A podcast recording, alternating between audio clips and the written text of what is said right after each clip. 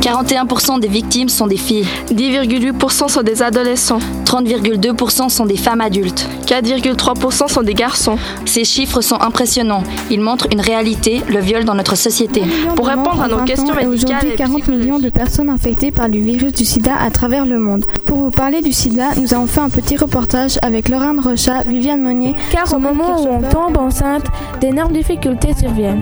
Nous avons interviewé une jeune fille qui nous explique comment elle a dû affronter ce problème. Est-ce que tu te rendais compte de ce que tu faisais Oui, parce que je n'arrivais pas à dire non à mon copain. Est-ce que tu regrettes Ces derniers temps, un sujet fait fureur dans les journaux, les risques des rencontres via Internet. Nous interviewons Madame Claude Viss, inspectrice à la police de sûreté et attachée de presse à la police cantonale vaudoise. Comment savoir quand on a affaire à un criminel Il est toujours difficile On va vous de parler savoir. de l'importance de l'apparence physique dans la société actuelle. C'est un sujet qui devient de plus en plus important Afin de vous car beaucoup informer de un gens peu plus jugent- sur la prévention du cannabis, nous avons été interviewés Madame Corinne Kibora de De l'ISPA. jeunes fumeurs. l'Institut Mais pour Sud- quelle raison Nous avons voulu avoir l'avis d'une tabacologue spécialiste à ce sujet, Madame Anne-Catherine Berthe. Pour quelles raisons les jeunes fument Les raisons, alors il y en a qui Nous allons vont, euh, liées interroger à la une personne, famille hein, qui vit euh, actuellement une séparation, un enfant de 10 ans et un adolescent de 16 ans. Quelle a été ta réaction quand tu as appris que Cette tes mode parents sur les allaient- personnes ne cesse d'évoluer, faisant de plus en plus d'adeptes. Mais qu'en pensent les médecins On a interviewé un Le trouble de médecin l'achat compulsif, une maladie peu connue, souvent taboue.